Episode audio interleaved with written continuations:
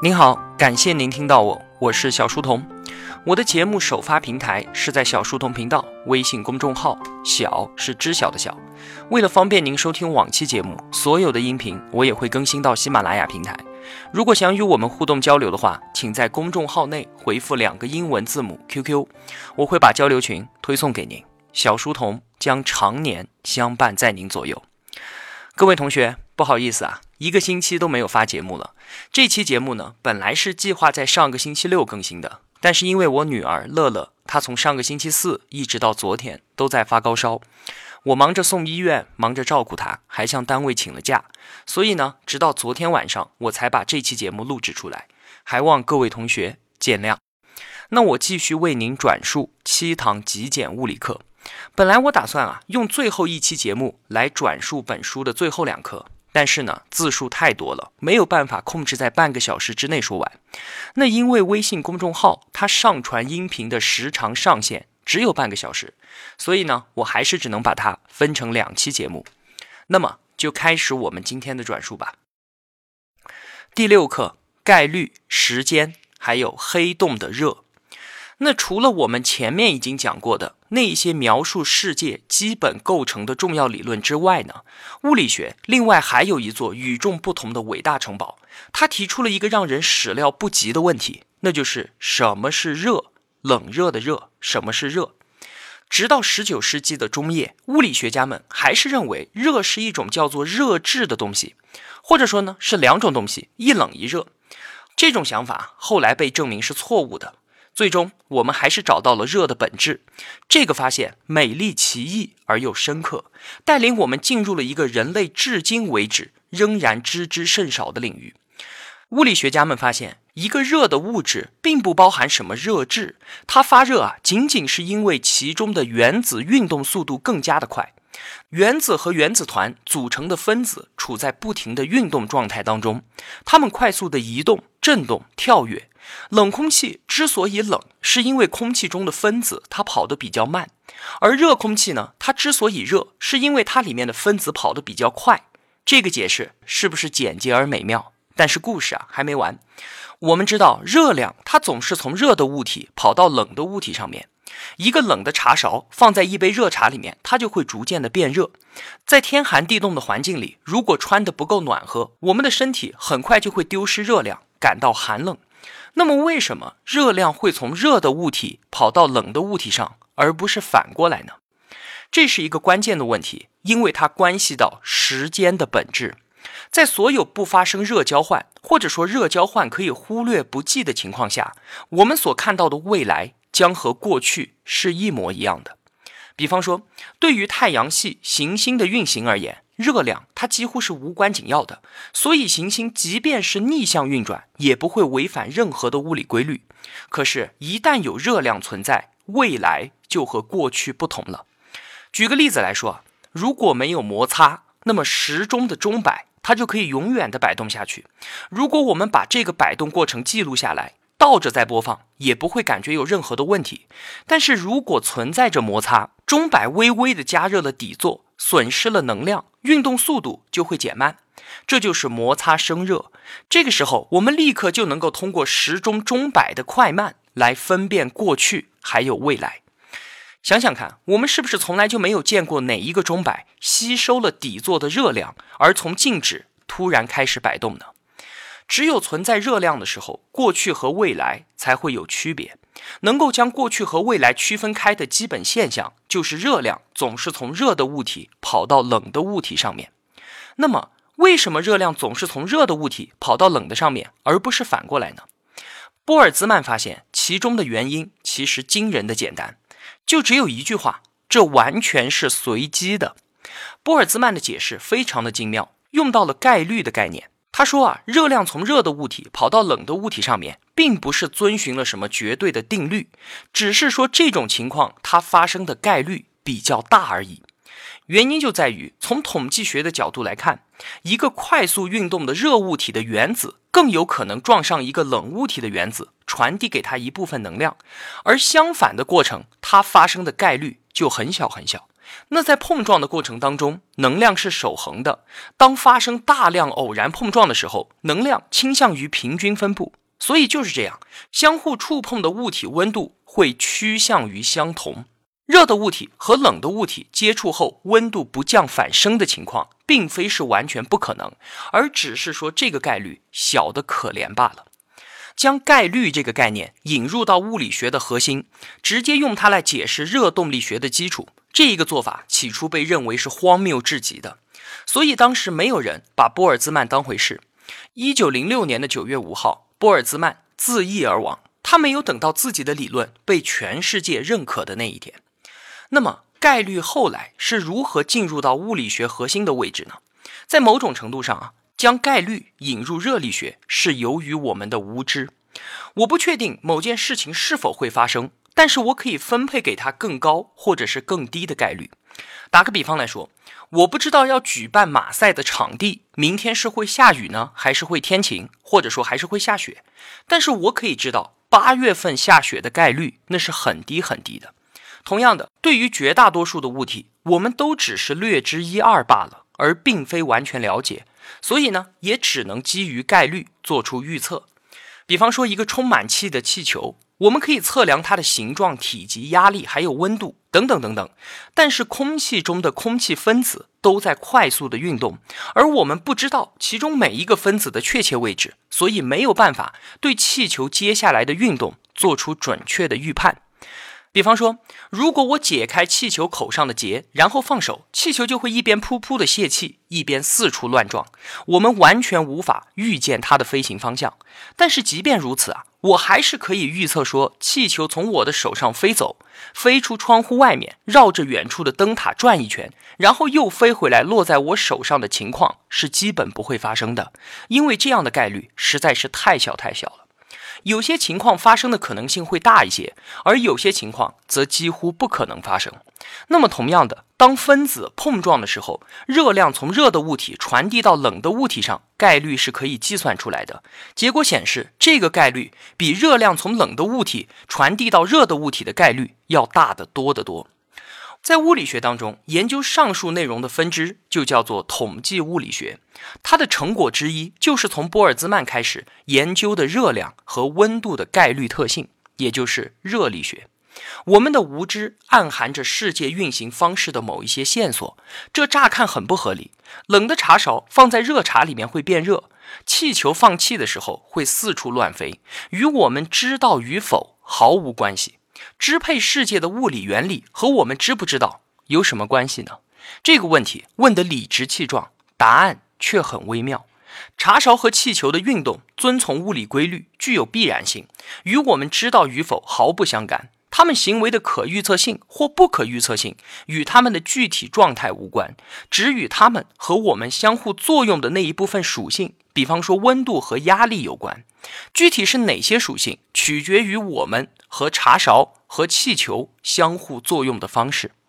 因此啊，概率同物体自身的演化没有关系，只与物体跟我们相互作用的特定属性的变化有关。这又一次的表明，我们用以组织这个世界的概念之间有着深刻的关联。冰冷的茶勺在热茶里面变热，因为在无数个可以标识茶勺和茶的细微状态的变量当中，它们只通过有限的变量与我们发生相互作用。这些变量的值虽然不足以准确地判断未来，比方说气球的运动轨迹，但是我们用它来预测茶勺会慢慢变热却是绰绰有余的。希望啊，在这一番细碎的讲解之后，各位同学还有兴趣接着听我说话。在二十世纪的进程当中，热力学就是研究热的科学，它和统计学就是研究各种运动的概率科学，它们两个都延伸到了电磁场和量子现象的领域。不过，当把它们延伸到引力场的时候，却出现了问题。温度升高的时候，引力场会如何变化，仍然还是一个未解的难题。我们知道啊，电磁场在加热之后会发生什么？比方说，就是我们的烤箱。馅饼会被热的电磁辐射加热，我们知道要怎么去描述它，就是电磁波会振动，随机分配能量。我们可以把电磁波想象成由光子所组成的气体，这些光子就像热气球里面的分子一样在运动。但是啊，热引力场又是什么呢？我们在第一课的时候就说过，引力场本身它就是空间，或者说它是时空。因此，当热量在引力场扩散开来的时候，空间和时间也应该发生震动啊。但是我们还不知道要怎么去描述它，我们还没有发现可以描述热时空的热振动的方程。这些问题把我们引向了时间问题的核心，那就是时间的流动，它究竟是什么？经典的物理学中已经提到了这个问题。十九、二十世纪的哲学家们都十分的重视它，但是在现代物理学当中，这个问题变得更加的棘手。物理学是通过公式来描述这个世界的，它告诉我们物体是如何随着时间而变化的。但是，我们也可以用另外一些公式来解释物体是如何随位置的改变而变化，或者说，烩饭的口味是如何随着黄油的用量而变化的。时间看起来是在流动，但是黄油的量和空间中的位置它是不会流动的。其中的区别在哪里呢？我要说到一个深刻的问题，请您仔细的听。我们可以问问自己啊，什么是现在？我们说存在的事物是现在的事物，过去不再存在了，未来也还没有到来。但是在物理学当中，没有任何东西可以对应现在这个概念。我们来对比一下此刻和此处的区别。此处是指说话的人他所在的位置。如果有两个不同的人，那么此处就是指两个不同的地方。因此，此处的意思取决于说话的地点。用语数来表达就叫做指示性。而此刻呢，也是指说话的这一个瞬间，也具有指示性。没有人会说此处的东西它是存在的，不在此处的东西它就不存在。那么，为什么我们可以说此刻的东西是存在的，而不在此刻的东西它就不存在呢？究竟此刻是客观的，它的流动让物体一个接一个的存在，还是说它和此处一样都是主观的呢？这个啊，似乎是个深奥的脑力题。但是解决这个问题却是现代物理学的当务之急，因为狭义相对论它告诉我们，现在的概念也是主观的。物理学家们还有哲学家们，他们所得出来的结论说，全宇宙共有同一个现在的观念是一种幻觉，时间在宇宙中同步流逝，这种概括是行不通的。爱因斯坦在他的好朋友米凯莱去世之后，给他的妹妹写了一封信，他在信里面这样说。米凯莱从这个奇怪的世界离开了，比我先走一步，但这并没有什么。像我们这些相信物理的人，我们都知道，过去、现在和未来之间的分别，只不过是持久而顽固的幻觉罢了。不管它是不是幻觉，如何解释对我们而言时间在流逝呢？时间的流逝对我们每个人来说，它都是显而易见的呀。我们所想的事情，我们所说的话。都存在于时间当中，就连语言本身的结构，它都离不开时间。一件事情正在发生，已经发生，或者是将要发生，我们都可以想象一个没有颜色、没有物质，甚至是没有空间的世界，但是却很难想象一个没有时间的世界。德国哲学家海德格尔强调，我们栖居于时间之中，但是会不会被海德格尔视为根本的时间流逝这一特性根本？就不存在呢。一些哲学家认定，物理它是没有能力描述现实最根本的面相的，甚至斥之为误人的知识。但是啊，历史已经多次的证明，我们人类的直觉它是不准确的。如果是被困在直觉当中，我们还想着地球是平的，太阳围绕着地球转呢。直觉建立在我们有限的经验之上。当我们能够看得更远的时候，我们就会发现世界。并不是原先看上去的那样，地球是圆的，人是头朝下脚在上的。相信直觉而罔顾科学家们的理性、严谨、智慧的集体验证是不明智的。就像是那些老头子的偏见，他们不相信外面大千世界跟自己所住的小村庄有什么差别，不相信那里生活着他从未见过的人。那么，时间流逝这个鲜活的经验从何而来呢？我认为啊。答案就是在热量和时间的紧密联系当中。只有当热量发生转移的时候，才有过去和未来的区别。热量与概率相关，而概率又决定了我们和周围世界的互动是无法追究到微小的细节的。这样一来，时间的流逝便在物理学中出现了，但并不是在准确的描述物体的真实状况，而是更多的出现在统计学与热力学当中。这可能是揭开时间之谜的钥匙。此刻并不比此处更加的客观，但是世界内部微观的相互作用促使某个系统，比方说我们自己的身体内部出现了时间性的现象。这个系统只通过无数的变量相互的作用。我们的记忆和意识都是建立在这些概率性的现象之上的。假如存在一种超感觉的生物，那么对它来说就不存在时间的流逝。宇宙会是没有过去、没有现在、没有未来之分的一整块，但是由于我们意识的局限性，我们只能看到一幅模糊的世界图景，而栖居于时间之中。有一句话是这样说的：说看不清的比看得清的更加广阔。正是这种对世界的模糊观察，孕育了我们时光流逝的观念。那么，这就把一切说清楚了吗？并没有。还有很多的问题有待解决，在引力、量子力学和热力学三者交叉的地带，许多问题都纠缠在了一起，而时间就位于这一团乱麻的中心。